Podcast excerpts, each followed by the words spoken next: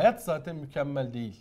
Ve şu anda artık bu da çok daha oturan bir şey. Yani hani yurt dışında da çok şey var ya imperfectionism is the new perfect. Yani artık gerçekten hayat mükemmel olmadığıyla bizim barışmamız lazım ve biz de mükemmel olmak zorunda değiliz. Ve insanlar bizi eksiklerimizle de sevebilir. Şirketler bizi eksiklerimizle de çalışabilir. Yani en nihayetinde biz işimizi düzgün yapmaya çalıştığımızda, hayatımızı düzgün yap, yaşamaya çalıştığımızda, mükemmel olmadığımızda o otantiklik, o kendin olma hali daha da bence bizi iyi bir yere götürecektir ve farkında olarak götürecektir.